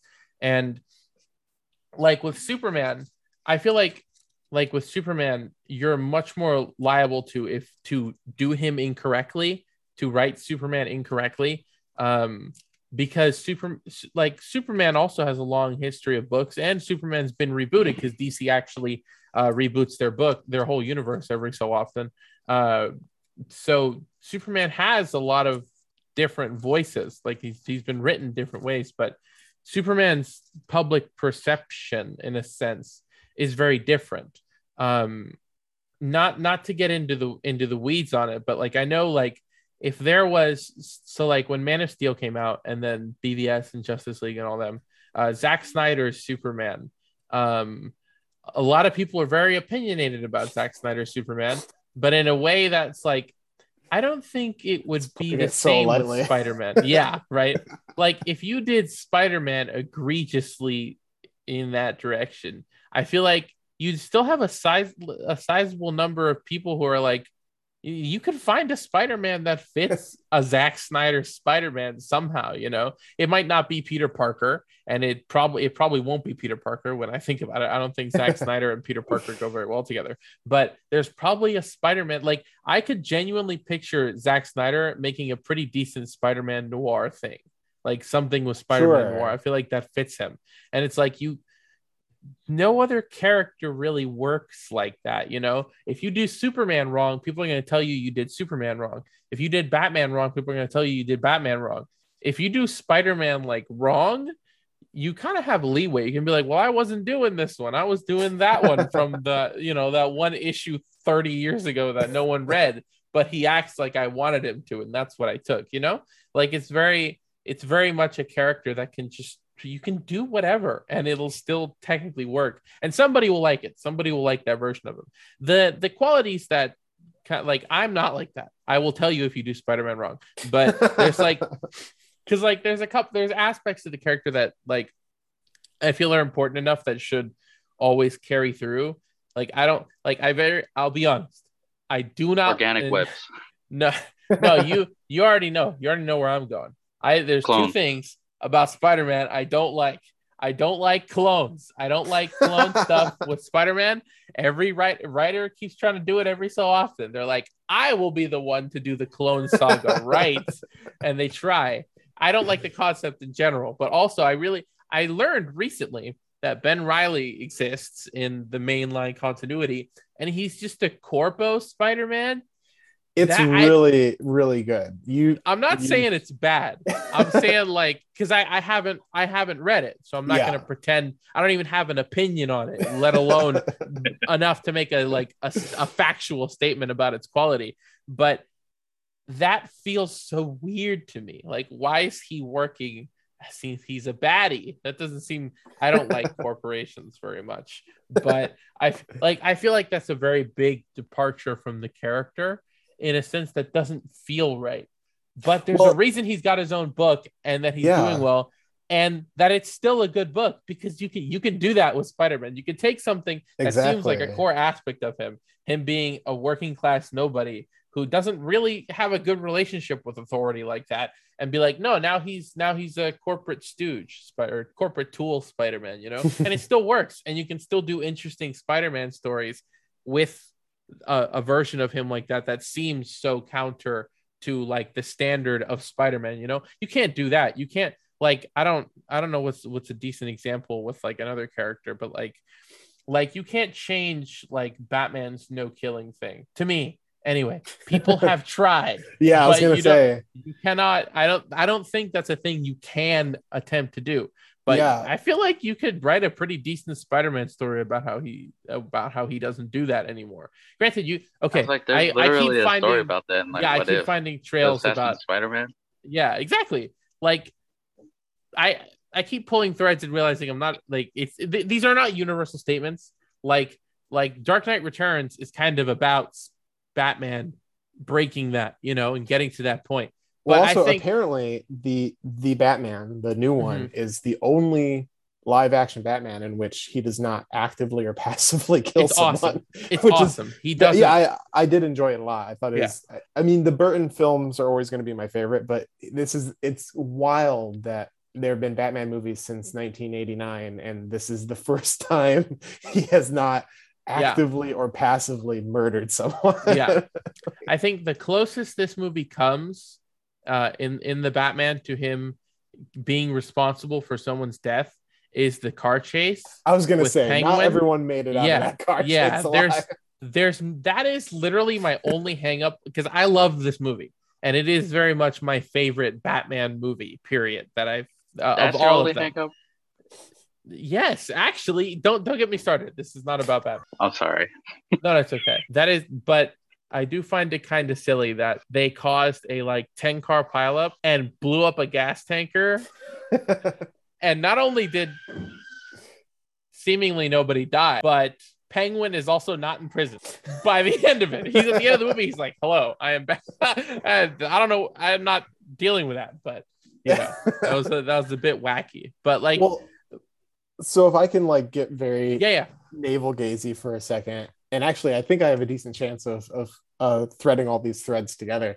Um, you know, earlier Ignacio said something about like when you read these, when you read Spider Man, sometimes you hear your own voice, and I think as like shallow as it seems, the fact that he has a full face mask does unlock a different just a different intrinsic aspect of the character compared to someone like Superman, whose face is Superman, or even Batman, who has a half face cowl. You have this sort of blank slate, and you can love Peter Parker, but still feel that Spider Man or, you know, Spider hyphen whatever is a very malleable concept. Whereas, you know, Superman, that has not proven to be true. Although they have Jon Kent now, who seems very popular uh, and they're doing very different kinds of stories with him. Um, but what's funny to me is with Batman, the most famous example, or at least the um, broadest example that you can give that's similar, is Terry McGinnis, who is just Spider Man. I mean, Batman Beyond is Spider Man. It's well well documented. It's, it's not an original observation. Almost all of his villains are patterned off of Spider Man uh, and a lot of his personality and his backstory is patterned off of Spider-Man. So it's funny that the biggest example of Batman as a flexible mantle is just Spider-Man. Yeah. with with, a, with bat ears. Um, I think there is something unique about that. And of course, you know, you have fans who who um, groan and complain about Miles or whoever else, but it it so clearly doesn't matter because those characters have taken off and in the 21st century there's some some of the most successful new additions to comic book canon whatsoever are spider-man spin-off characters. Yeah. um, so i think there is something very unique about him as a hero. And even though you know the x-men are always going to be my favorite franchise i don't necessarily see myself in cyclops or wolverine or anyone else. They're characters i like to read about but i'm not projecting myself onto them whereas spider-man is a character who really invites that more. Yeah. Like that's that's also why the best spider-man movie ever made is spider-verse because that's the Hmm. whole core of the message of that movie is like that they to the point that they just say it to the camera several times like anyone can be spider-man that's the entire point I wondered if you were gonna like slide in just like one of those classic uh indefensible hot takes. And like that's why the best Spider-Man movie is Amazing Spider-Man 2. I, did, I was like, oh, oh, is it gonna happen? Is it gonna no, happen? I will I will comment on my frustration that um that there's now no listen, I'll be I'll be honest. There's no um I have I don't want to be mean to anyone involved in the production except for Avi Arad, but I I don't a lot of working a lot of moving parts go into making movies. So let's let's be fair, right? The Amazing Spider-Man 2 suit is still one of the best Spider-Man suits in live action, period. The only one that's better than it now, personally, is the suit from the end of No Way Home when he sews it himself. But I think I'm also a little biased because I was just so happy to see him sew it himself. Like it was it was a euphoric moment for me. But I'm very frustrated at the seemingly like desperate attempts to redeem those movies. They're not good. They're not good. They're not. They're not good. Andrew Garfield is a phenomenal actor. He did a good job with what he was given in those movies. He did a phenomenal job redeeming the character and himself in No Way Home with that portrayal. Even though personally, I don't like the idea that he's redeeming himself as an actor because he's always been a good actor and he was good in those movies. Even if you think he was bad, he would have redeemed himself immediately after because he's always been a phenomenal actor. But uh, there were aspects of those movies that were fine but I they're not good movies. And it kind of makes me mad that now people are like, oh, the amazing Spider-Man movies are ama- amazing. Well, they're so good. I'm like, why so was, are you changing history? They're not any better now than they were then. I was gonna mention one of my um kind of sick fascinations is like just the uh unhinged from reality segment of Twitter. Uh, I, I, really, I really despise social media, and I'll, I'll tell you something. Every creator I know, our, our biggest dream is to not have to be on Twitter. Yeah, yeah, fair. I, I work a lot with James Tynion, and, and, once he reached a point where he felt comfortable, he stopped having a personal account because he didn't need it anymore, and yeah. it saved him a lot of headache. And I think that's the goal all of us strive toward but uh, I do get like a um, kind of a sick self-destructive thrill out of seeing just the, the the, completely detached from reality. And um, one of that is I I now mute like every suggested topic Twitter tries to give me. Um, I'm very much old man yells at cloud, but for a while there, it, it kept suggesting Amazing Spider-Man, and this was pre No Way Home. This was this was okay. pre uh, even the casting rumors of of Tobey Maguire and Andrew Garfield, and there was a fervent online community dedicated to uplifting the Amazing Spider-Man movies and defending their valor against other Spider-Man movie fans. Uh, and I just would look at those and I would I would scroll and scroll and just like I'm wasting my life looking at them waste their life and over what? like, I, I but uh, I also Amazing Spider-Man 2 is one of the few superhero movies that I just have never seen. Um, I I will say I am a curmudgeon when it comes to live action comic book mm-hmm. movies. Fair. I I fundamentally don't like them very much. Like I am such a comic diehard, um, which is not to say I never enjoy them. I usually yeah. I, I go see them, I like them as I watch them, but they're just not a big deal to me. Yeah. Um, and so there are times where out of a sense of self-love i just don't see them and the amazing spider-man 2 was a time that i chose to love myself instead fair. of watch it but hey he, you know he was one of the best parts of no way home so good for yeah. him and um, i agree with you he's always been a solid actor and no way home caused me to uh, think about him a little more to the point where like my boyfriend put on Tick Tick Boom and I was like you cannot make me watch a Lin Manuel Miranda movie. But then I ended up watching the whole thing because of Andrew Garfield and I was like well look at you go. Look at you. And also oh, there's no you. no better possible role for Andrew Garfield than a guy who's famous for writing a musical about gay people who everyone thinks was gay but wasn't gay. It's like Andrew Garfield. Go for I it. See, yeah, I see it. like Jonathan Larson is the role you were born to play, I guess. That's great. I I remember really what because I I I don't know what it was. I think it's because like how old was I? Like 15, 14, 15 when Amazing Spider-Man 2 came out. I I never processed that the guy from one of my favorite movies ever, the show, the Social Network, was also Spider-Man at one point. I didn't really click it. So Andrew Garfield for me for the longest time has just been Eduardo Saverin in the Social Network. Like I love that movie. I rewatch it all the time. I love him in that movie, and like I so like that was my first thing. I probably saw Amazing Spider-Man 2 in theaters. I don't remember honestly. Um, but like I was also a child and I I loved it anyway. I remember when I when I grew up, this was like after and like I grew up like after I was already a college dropout. Like I'm like this was like four years ago maybe. and I was like, I should rewatch The Amazing Spider-Man, and then I did, and I was like, oh my, what is this? Who did this to you? Look how they massacred my boy. Well, I can't. It was it was really weird because I had also like in because uh like a lot a lot happened in my life after high school. I started college and then I dropped out and then I lost like it was a rapid succession of things that kind of led me to being like like re- reinventing myself in a sense um and I remember like I started to really look critically at a lot of stuff that I just didn't for a longest time. Also, not necessarily because not to be dramatic, like it's not necessarily because I went through this stuff that I went back and decided I should reanalyze the art of Spider-Man or something.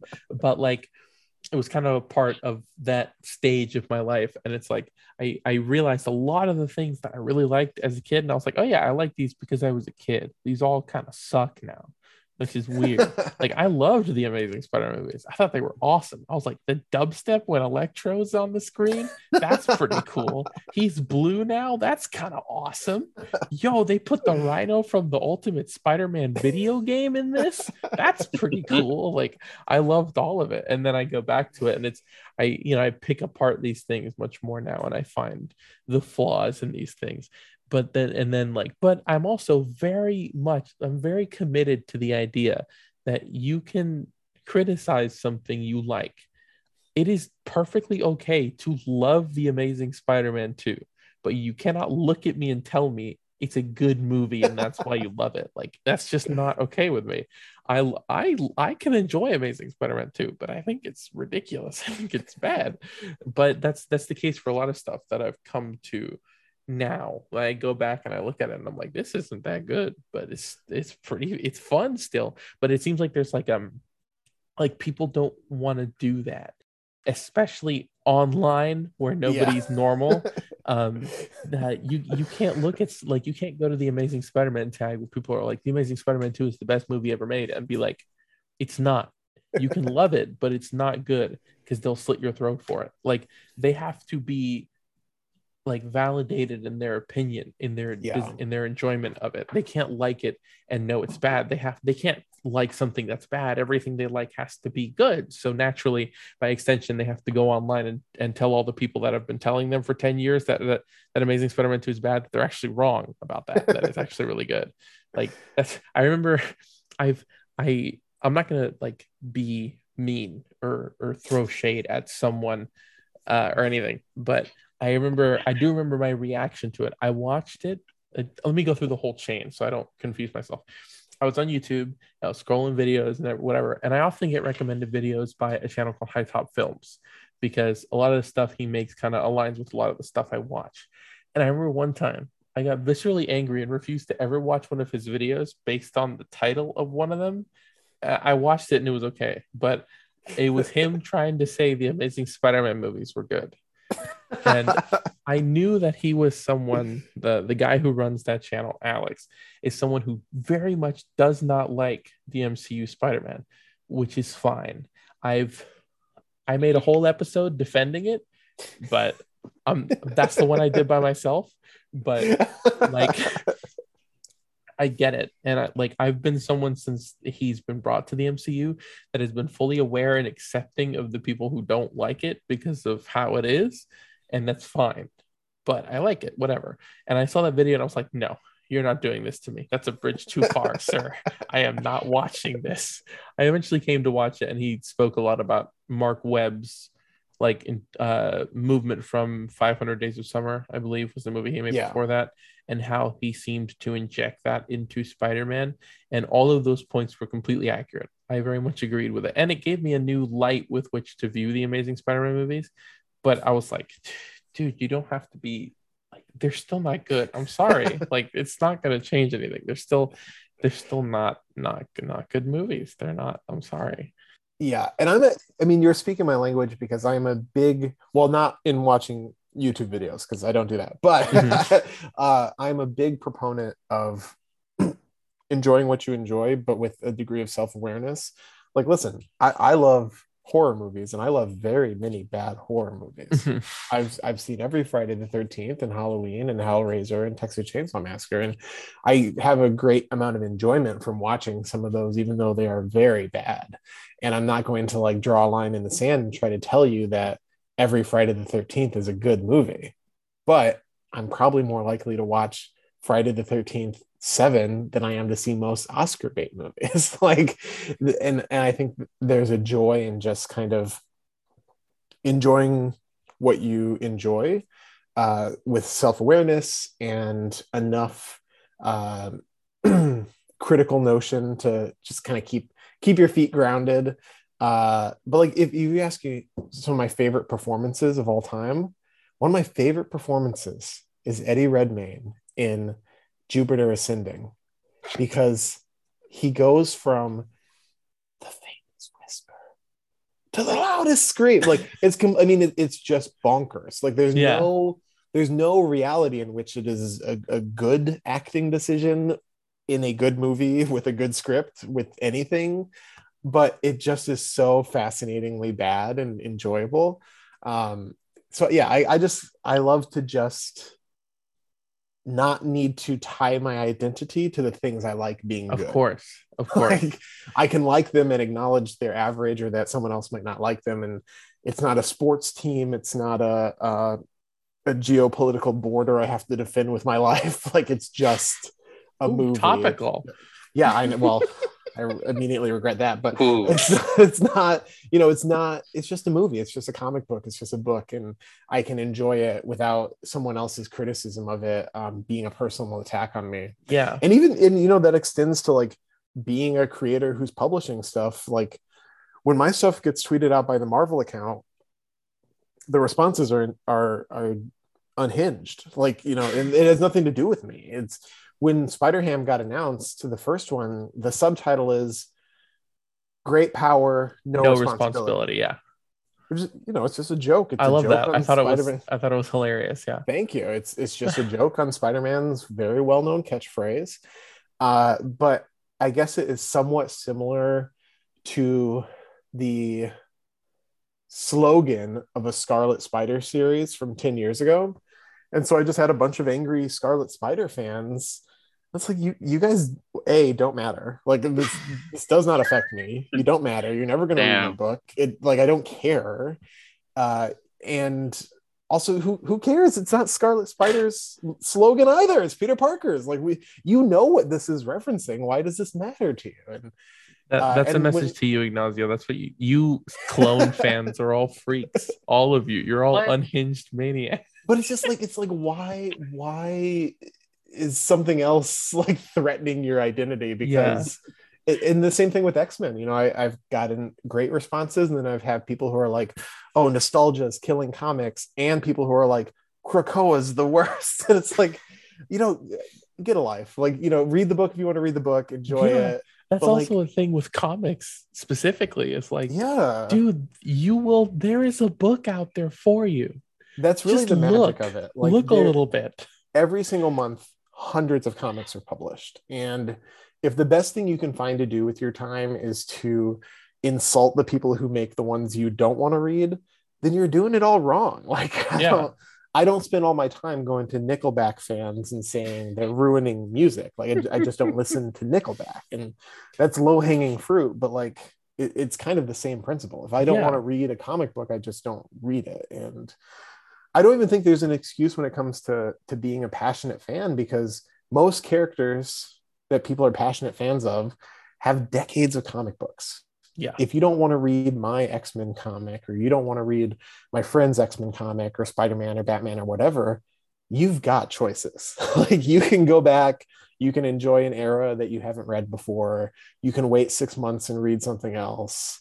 Like you don't need to to spend your time just spewing vitriol online. I will say the funniest thing though is when things get tweeted by the Marvel account, a lot of people don't read the link and they just assume it's related to the MCU. Mm-hmm. So when X Men 92 got announced, there were so many responses that were like, oh, they're doing the 90s X-Men in the MCU. Yes, blah, blah. I was like, oh, I, uh, I have some disappointing news for you. like, which you might have noticed because this is a drawing of a cartoon, but like, ah, so you have to have the awareness that a lot of the things you read online and a lot of the passionate opinions and the the staking of identities to fictional characters is, is not about you and you can't take it personally and i yeah. think it's a it's a healthy stance to reach where it does not faze you and you realize that you can enjoy what you enjoy and just move on with your life. Yeah that's something like i the the most vitriolic people uh, this in specifically in the realm of like of fictional characters and the like and this sort of area the people whose favorite whose fictional who the fictional character they're yelling at you about is their profile picture is the person who you can immediately disregard. Like gen- genuinely. Like i don't listen to the spider-man opinions of people with spider-man profile pictures. I just don't. Like i don't. The, the closest i get to that are the gimmick accounts. Like one of my favorite accounts is uh is a spider-man out of context account. I think it's specifically about the comics. Like it's comics tailored. That that's fine. But just normal accounts with a spider-man picture or a superman my my favorites are the Zack snyder people with like henry cavill superman pictures and stuff. And it's like what see okay i'm i'm much more plugged in than i want to be. I wish i could just turn it off but i can't because i'm a maniac. And i like to make fun of people. And i i genuinely it it blew my mind uh, a main character of the day from a few days ago who took um a gif of Batman in the, oh, from the trailer of the, the walking, yeah, you know, the walking, yeah, and yeah. Zack Snyder was the blueprint so for a walking, like a close up on the feet walking shot, like that. That was full camp. Like me, it, it transcended. Uh, that was perfect comedy. Like, tell me you have never seen another movie without telling me you've never seen another movie. And like, it's totally possible that you know people like that will not be serious and they'll post shit like that all the time to get a rise out of people because it works because that yeah. tweet blew up but also when i go into the into the replies to have fun at their misery and i see the first reply is their own saying muting this because the question mark emoji cult is here and i'm like are you serious dude you like Zack Snyder movies what are you talking about you're acting like Zack Snyder's Justice League deserves an Oscar. I'm not taking you seriously. What's kind of what's that uh what's that meme format where it's like guy who's only ever seen you know My Little Pony. Yeah, this is giving My Little Pony vibes. yeah. like guys like, only really ever like... watched Zack Snyder movies. This yeah. is giving me Zack Snyder vibes. yeah, it's very much the case. It's it's it's wild to me, and it's like like Ignacio is is the king of enjoying bad things, and I love him. Right. Be- I love him because an, he. What an honor! Yeah. I defend my opinions very valiantly, and he will come to me straight faced and defend them like they're good though, because like he knows they're bad. Because by the end of our conversation, he goes, no, "Yeah, I love this true. thing because defend, it's bad." They are good. All my opinions are good. yeah, yeah. the The episode where we talked about the Amazing Spider-Man movies was the whole time him telling me how good they were um, which is which is great. But you know, he loves them because they're bad, no matter what he says. And it's like I love the second one because it's bad. The first one is bad too. I like the first one because it's fine. nah, you need okay. to watch more movies. That's okay. That's the first okay. one is fine. That's okay. That's okay. The second uh, one is like terribly edited. I'll let that one run. terribly. That's the only problem. Terribly edited. no, I was like, that's that's the no, that's the biggest problem. Okay, okay. It's like yeah, the editing fair. is so awful that everything else cannot work. Yeah, like, like it's a it's a bottom up problem see this is why he's my my guy now though. This is our dynamic right? He he says things in a way that makes me mad and that fuels content for a, a show for people to listen to you know? Yeah but you know i'm purposefully contrarian.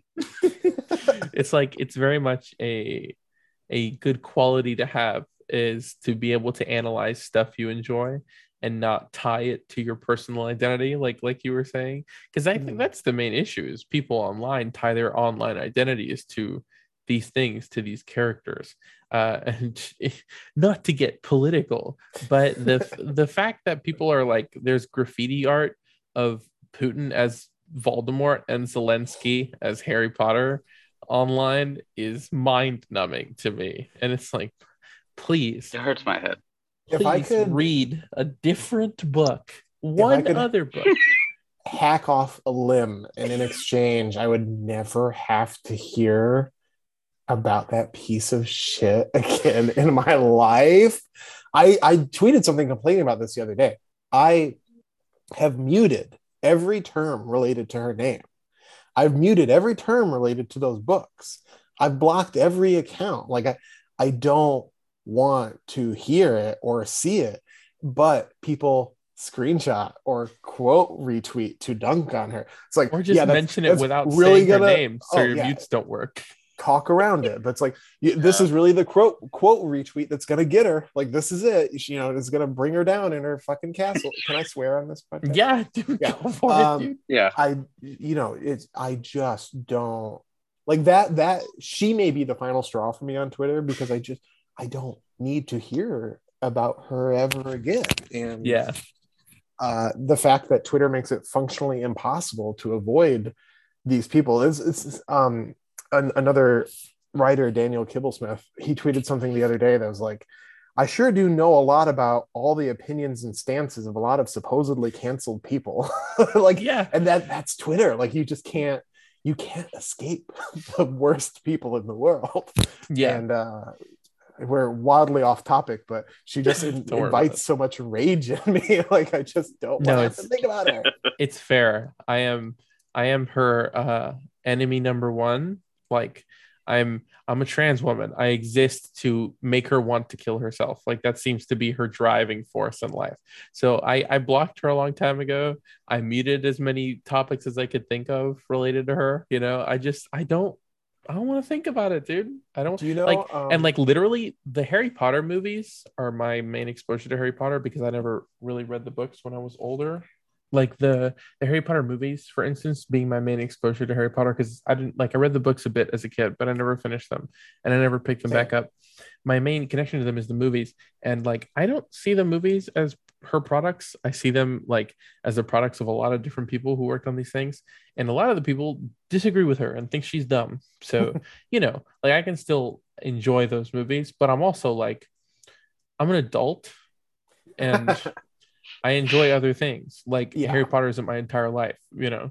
So yeah I the don't whole the and- whole enterprise is like irreparably tainted for Yeah. me the like i can go to the theme park and say hey this is a cool theme park but yeah, uh you know i never i don't want to see the movies i, I don't want to hear what house anyone is in like i just like Yeah. like you said just read any other book quote Yeah. the bible at me like i'd rather you quote the bible at me tell me which which book of leviticus you are like Yeah. i just don't need to know uh, you know anything related to her ever again in my life what And were we that's like- about um, no, I know we, we went on a bit because we started talking about dumb people online, which is a fitting Oh, thing to lead you to J.K. Rowling.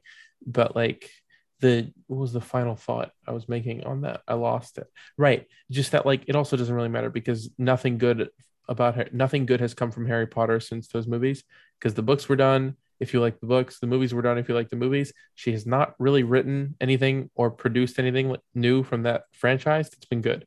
The new movies are terrible. Like you're not missing out by disconnecting never from Harry. Potter. So like you're not missing much, uh, and it's it's it's fair. But yeah, circling back from dumb people online,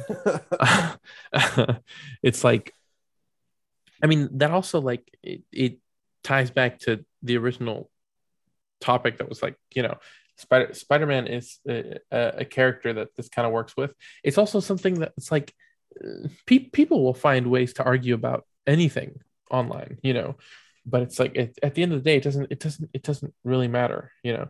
I I find it very funny that people think that your, book means the X Men from the '90s show, uh, show are in the MCU now. That's very funny. Oh yeah, I mean it cracked me up really. If you if you go back and look at Marvel's first tweet about it, there were dozens of tweets that are like this, you know, this confirms the theory that the animated series is going to be MCU canon. I was like, no, it doesn't. like, this doesn't confirm anything. This confirms a five issue comic book. Like that's It- that's that's a big thing I, I like i i that's something i hate because I, I learned how much i hate it in the lead up to no way home is people who dedicate their lives to theory crafting for these movies. like, listen, if you find it fun, that's cool. That's it's fun to speculate about the stories these things go on. Take Spider-Man stuff personally, and in the whole lead up to No Way Home, I would get nothing but because I watched a couple videos about the rumors of the villains coming back and then of Tobey and Andrew coming back. And then my recommended was flooded with it. And sometimes I would watch them and I'd want to blow my brains out. It's it also like I'm not going to get into this because I don't remember them. So I'm not going to get into hmm. their specifics. But a specific example I do know I hate. I walked out of Batman, of the new Batman, opened my phone to do whatever.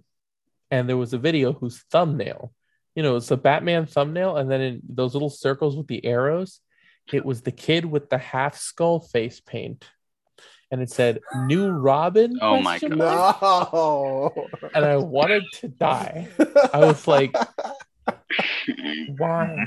Why can't you just I learned later that the reason that's a theory is because that that actor plays Tim Drake on Titans. He plays Robin. Really? Yeah. Um, yeah. So people are like, oh, maybe it's Robin. You know, uh, maybe he's gonna be a fi-. like. In all fairness, it's a reasonable through line. Like if sure. they were gonna make him Robin, you it would make sense. Like you wouldn't it wouldn't not make narrative sense. That kid could be affected by Batman in that way and lead to that. You know. But I'm like, why do you? Why do you have to do this? Why do you have to have to do this? Why can't you just watch the movie and go home? Why? Yeah, I mean, I will. So I mean, I should, I should be um, kind and generous to some extent. Yeah, especially you know, I'm talking about kids' books and comics and everything. I shouldn't only be curmudgeonly. and I will say, I think there is, from my perspective, and I think I'm a little older than you two. Um, there is just a generational aspect where I don't when I was younger, there was no social media. Social media yeah. was um, much more of a, a, personally constructed network. I couldn't go anywhere and post something, and, and, thousands and thousands and thousands of people would see it. The, you know, the twenty people who followed my Xanga or Live Journal could see it. and I cut my teeth. yeah, I, am dating myself. um, I cut my teeth online in forums which you know forums do not exist the same way they once did. Yeah. but that allowed for like a much more of a micro sense of community and also a moderated sense of community. So i will say when it comes to stuff like you know you mentioned the the accounts that are like let me try to pick an example that's not going to offend anyone but like you know like gambit fan 89 or whatever. Gambit. And, you know 40% of their tweets are about gambit. Yeah. and the other 60 are also about Gambit.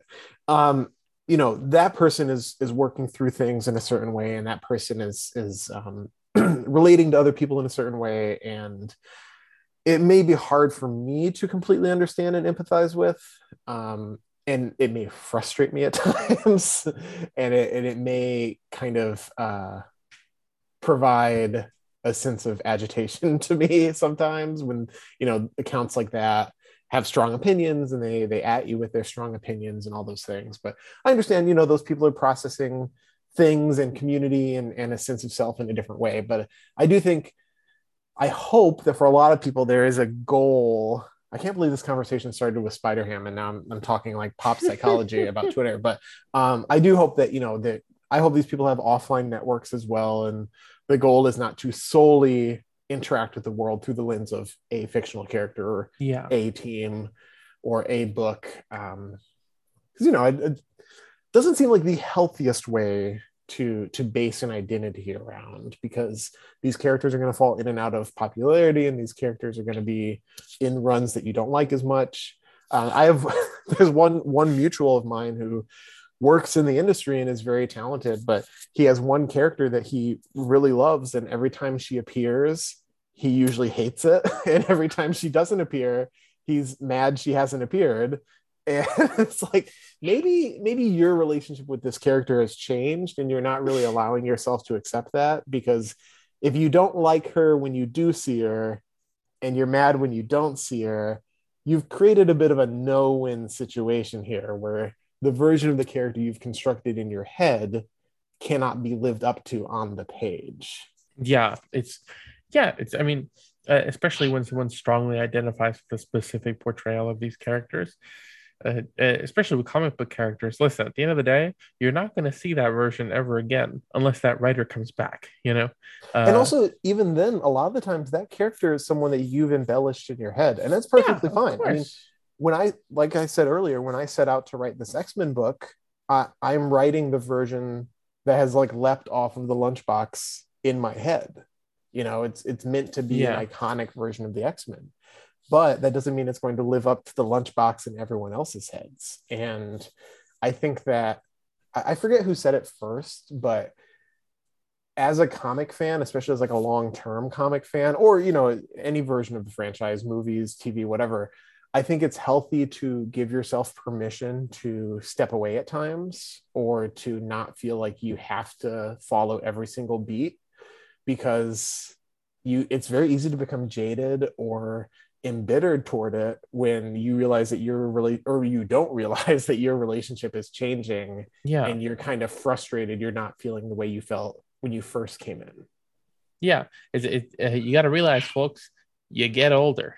Your, your yeah. life shapes you you you yeah. change and especially when you when you aren't exposed to something for a long time uh, you're stuck with a specific memory of that thing, you may not feel the same. In my case, I had an opposite effect with Spider Man. I feel very different about Spider Man than I did when I was a kid, but in, in a much more positive sense. And I feel that I feel neg- uh, much more negatively about a lot of things that I wasn't exposed to for a long time uh, in, in a similar sense. Now, now that I'm older, and it's it's just it's a fact of life. You gotta you gotta face that things about you change as well as the the things you like changing. It's both. Um, and uh, you you're you're bound to not gel with something about that thing now that you're now that you're so different you know? It's just it's it's it's a it's a part of growing up and such. You gain new interests or you rediscover old ones in different ways. And it's just it's, uh, it's part of the part of the wheel turning you know now I want to, I'm gonna I'm gonna round this out. Now also we we had a good insightful conversation. Look at us making making good podcasting content. Um, before I do uh, segue us effortless, effortlessly, no editing required into that little last bit. Uh, is there any any anything anybody might want to mention? Anything we, we haven't covered? Because i think we, i think we did a good job of covering the important bits before moving on to little tangents about people being dumb you know? Or you know pe- people working through things that yeah that, that's it that's it. it's, to be worked through publicly or self therapy yeah or at least don't need to be worked through while uh, adding people in, you know into other threads um, yeah is, is, my kinder way to say that um no i don't know well we had such a fun freewheeling conversation was there anything else you wanted to ask or find out about we we went from captain meowville to uh, authors we would love to never hear about again in our entire lives. So we've covered a lot of ground. yeah, I think. I mean, I think we. I think we did a good a good run through. Oh, if there's here, I'll ask you this. Well, no, actually, I'll ask this in the in the kind of. I'm trying to think of how I'm going to edit this. No, okay, yeah, this is fine. is there? I want to ask: Is there is there any one of your books that you've written that you would specifically recommend to people that you that you're most proud of? In a sense. Oh, you know that's interesting because, like I said earlier, I've I've written a, across such age ranges. Mm-hmm. Um, but I would really love to direct folks to a book I have coming up in May, which is Archer and Armstrong Forever. Um, Archer and Armstrong is a Valiant Comics duo. They've been around since the 90s, but uh, you certainly don't need to know that much continuity. Um, this is my first ongoing direct market series, so I'm very excited about that. And Valiant has given me a lot of leeway to take these guys in a new direction.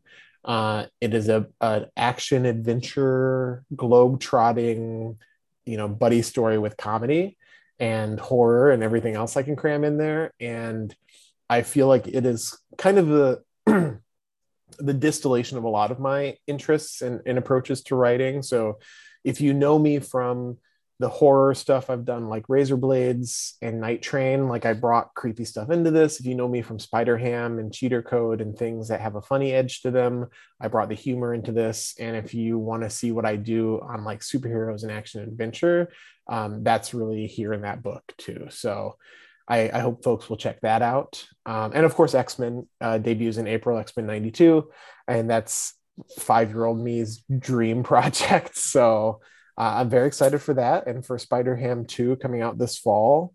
Um, yeah, I mean, I'm just very lucky and grateful to be doing all the things I'm doing. I, I stay busy and, and I enjoy it. And like I said, I, I just keep doing everything and no one has yeah. told me no yet other than my inability to sleep more than four and do it as long as you can yeah, yeah that's so. literally exactly what i'm doing i've come to a point where i was like i want to do a lot of stuff creatively i'm just going to do it and if it yeah. sticks it sticks and if it doesn't it doesn't you know just kind of roll with it. That's good. Um that kind of that works perfectly. Then also i'm gonna just leave that in to uh, besides all your books you know i said which one specifically? You said all of them basically. But also the one specifically you have, yeah yeah, true, yeah. yeah. A little little focused. Um where else can people find you? And what other little stuff do you want to plug that you besides the books that you feel uh, is important to mention Sure. Yeah. I uh, you can find me at Steve underscore Fox F O X E on Twitter. Um, but as I ranted earlier, I'm trying to be on there less and less. uh, and then I keep my website stevefoxe.com um, updated so you can see all the books. Oftentimes, that's actually where things sneakily get announced because covers feed out to retailers like nine months in advance. So Spider Ham 2 was on there months before I actually started talking about it. Um, yeah, I mean, I'm trying to be on Twitter less and less. So I would say like, yeah, follow me, but uh, don't expect too many tweets. and I also hope folks will check out. Um, so I, I, edit and co-created a horror anthology called Razor Blades with mm-hmm. James mm-hmm. Tynion. Uh, the hardcover of that is coming out this summer from Image Comics, and we have work in there from over 50 creators from across comics, prose, horror illustration, uh, manga, you know, creators from all over the world. So I hope people will check that out. Very proud of the talent we assembled in that. And we self published it originally, but now through this hardcover, you can get it from any retailer. So no excuse not to check it out. Uh, and it's also yeah. available online at readrazorblades.com. So you can pick up the PDF for free if you don't want to spring for the hardcover. Great. Cool. That's a, you have, honestly, you have a lot, you have a lot of stuff to go through. uh, I'm saying like people who want to check out all the stuff you've worked on. You've got a big, as mentioned earlier, a large age range to explore. Yeah. And just a, huge breadth of content. And listen, I would recommend everyone. Uh, it doesn't matter if you're too old for it. You should really read the Spider Ham book that Steve wrote. It's very funny. It's very good. Uh, and whenever the second one comes out, I would recommend it as well because I'm sure it'll be similarly enjoyable. Yeah, August. There you go. So that's that's my recommendation. Thank you. um, and of course, uh, the the show is available on your very. I always do this. I'm like, you you can find the show in these places. I'm like, you're already listening to it. I don't know why I'm saying that, but every um, podcast does. Yeah, it's it's part of the part of the routine. Uh, the two of us, me and Ignacio, are also on Twitter. Uh, Ignacio's ad is very annoying because it has like five underscores in it. It's one underscore post underscore a underscore day and then another underscore at the end. Uh, and I am it's at Pussy Jihad as well. Yes, it is. I noticed. It's very annoying. Um, it's it's like that on everything though. I I unified my uh, online identity. you that. take up way too much way too many characters in the Twitter character limit when I post an episode. It's very annoying. It's gonna be, it's gonna be interesting to try to write around that on the announcement post now because now your ad is so long. you know, it's yeah. the territory. But yeah, uh, you can find us where you find us, of course. Again, you know that already. Uh, you can find Steve where Steve said you could find him. Read his books, many of them many of them to read. I'm picking up a couple of them also, not to not to be shilly or anything, but they they were very good. So I want to read more of them. Um, and of course, thank yeah, you so I, much. I loved Razor so Blades. Much. Yeah, thank you. I, yeah, it's it's a labor of huge horror buff, so it was the perfect stuff for me. awesome, thank you and yeah thank you so much for uh for coming on it was such a pleasure to have you i'm so happy to how oh, wow you're we're hitting the big times you see that cool. That's awesome. It really was. It really was a, a lot of fun uh, to go through all this stuff with you and have you on. I'm very thankful that you were able to come on with us. Well, thank you very much for having me. Of course. Thank you. Okay. And I can surprise everyone. Hello. It's Ruby from the future editing this. um, I just wanted to tack a little bit of stuff on to the end, right? Uh, some stuff I missed that's a bit important, and and all that all that good stuff. You see, I was a little starstruck. I was a little nervous. Steve was a really good guest, and um, one that I'd been looking forward to for a while because we had planned this a good while back. But I was looking to get a couple things done for the show before we recorded, so this has been in the works since like early January, if I remember correctly. So, you know, big stuff, big stuff. Um, I just also wanted to tack on uh, another little thing. Uh, the show will also start airing on YouTube pretty soon. Um, I need to set up the channel and stuff for it. So, this episode will probably be a little late on YouTube, um, but going forward, it will be uploaded on a regular basis. Also, um, with Ignacio as my new permanent co host. Uh, this was a bit of a little special, a little premiere episode uh, for us here. Uh, trying to, uh, I had set the goal of introducing kind of a new format and stuff, as well as talking to Steve, but that got away from me. So I just wanted to mention going forward, the show is going to have a bit more structured of a schedule. Uh, we will be covering Spider Man animated shows, starting with Spectacular Spider Man, then doing the Spider Man animated series from the 90s, and then we'll probably do the 60s one also. Not totally sure yet, but it's it's on the table. But the way the show is going to be structured is we're going to cover a season of the show at a time and then take a sort of break episode. We'll cover two episodes per show, per episode of the podcast, I mean. So, episode one and two of season one of Spectacular Spider Man will be next week's podcast episode. The episodes three and four of season one will be, etc., etc.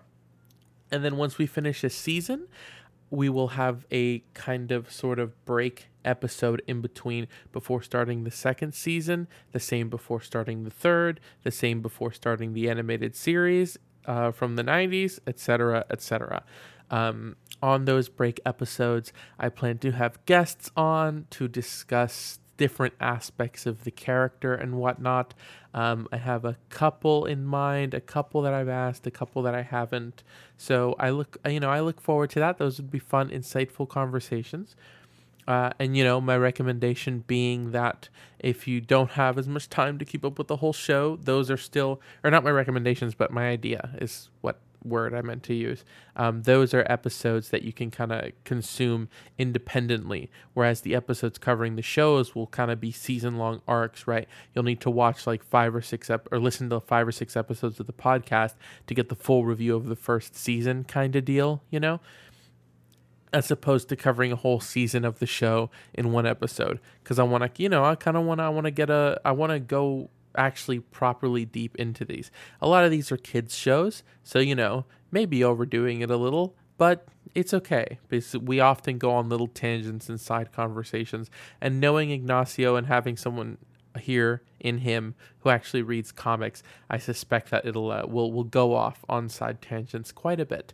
But I hope that you all um enjoy what's coming for the show. I also hope I didn't mention it. I wanted to mention it, but I didn't during recording again because I was a little, little razzled and I was a little anxious. I was a little nervous to have Steve on, if I'm being honest. But I hope you all like my little, the little, um, you know, intro bit I did. I thought that was very cute, and I want to get an outro one too, but I don't have time now. But you know, I thought I thought it was fun. I hope you all like that. I'm way too proud of that idea, but you know, so you know, I'm I'm gonna milk it. but you know, I'm also um this episode doesn't have it because of time constraints, but I also do plan to have, or I'm having, not plan to, it's already in the works, have uh you know a little custom intro music, a little custom outro music for the show as well, up the production quality a little bit. The music unfortunately wasn't finished in time, so you got the 90s animated show intro theme and you'll probably have something from the 90s show as the outro music as well. Uh, really hoping that doesn't cause me problems down the line, but you know, I can always re edit this uh, later. I probably will. I'll probably re-edit this and re-upload this episode um, with the actual custom music when it's ready, but that's a bit up in the air. So, and unfortunately, I didn't want to push back or move the recording date with Steve. So, they, you know, we, we make do with what we got. In this case, actually, I'm probably just not going to put outro music because this little extended bit is my outro, you know. but uh, going forward, the, the music should be ready by next week. So hopefully, you know, you'll get you'll get a little a little it'll be nice. You know, like I said, a little up in production quality.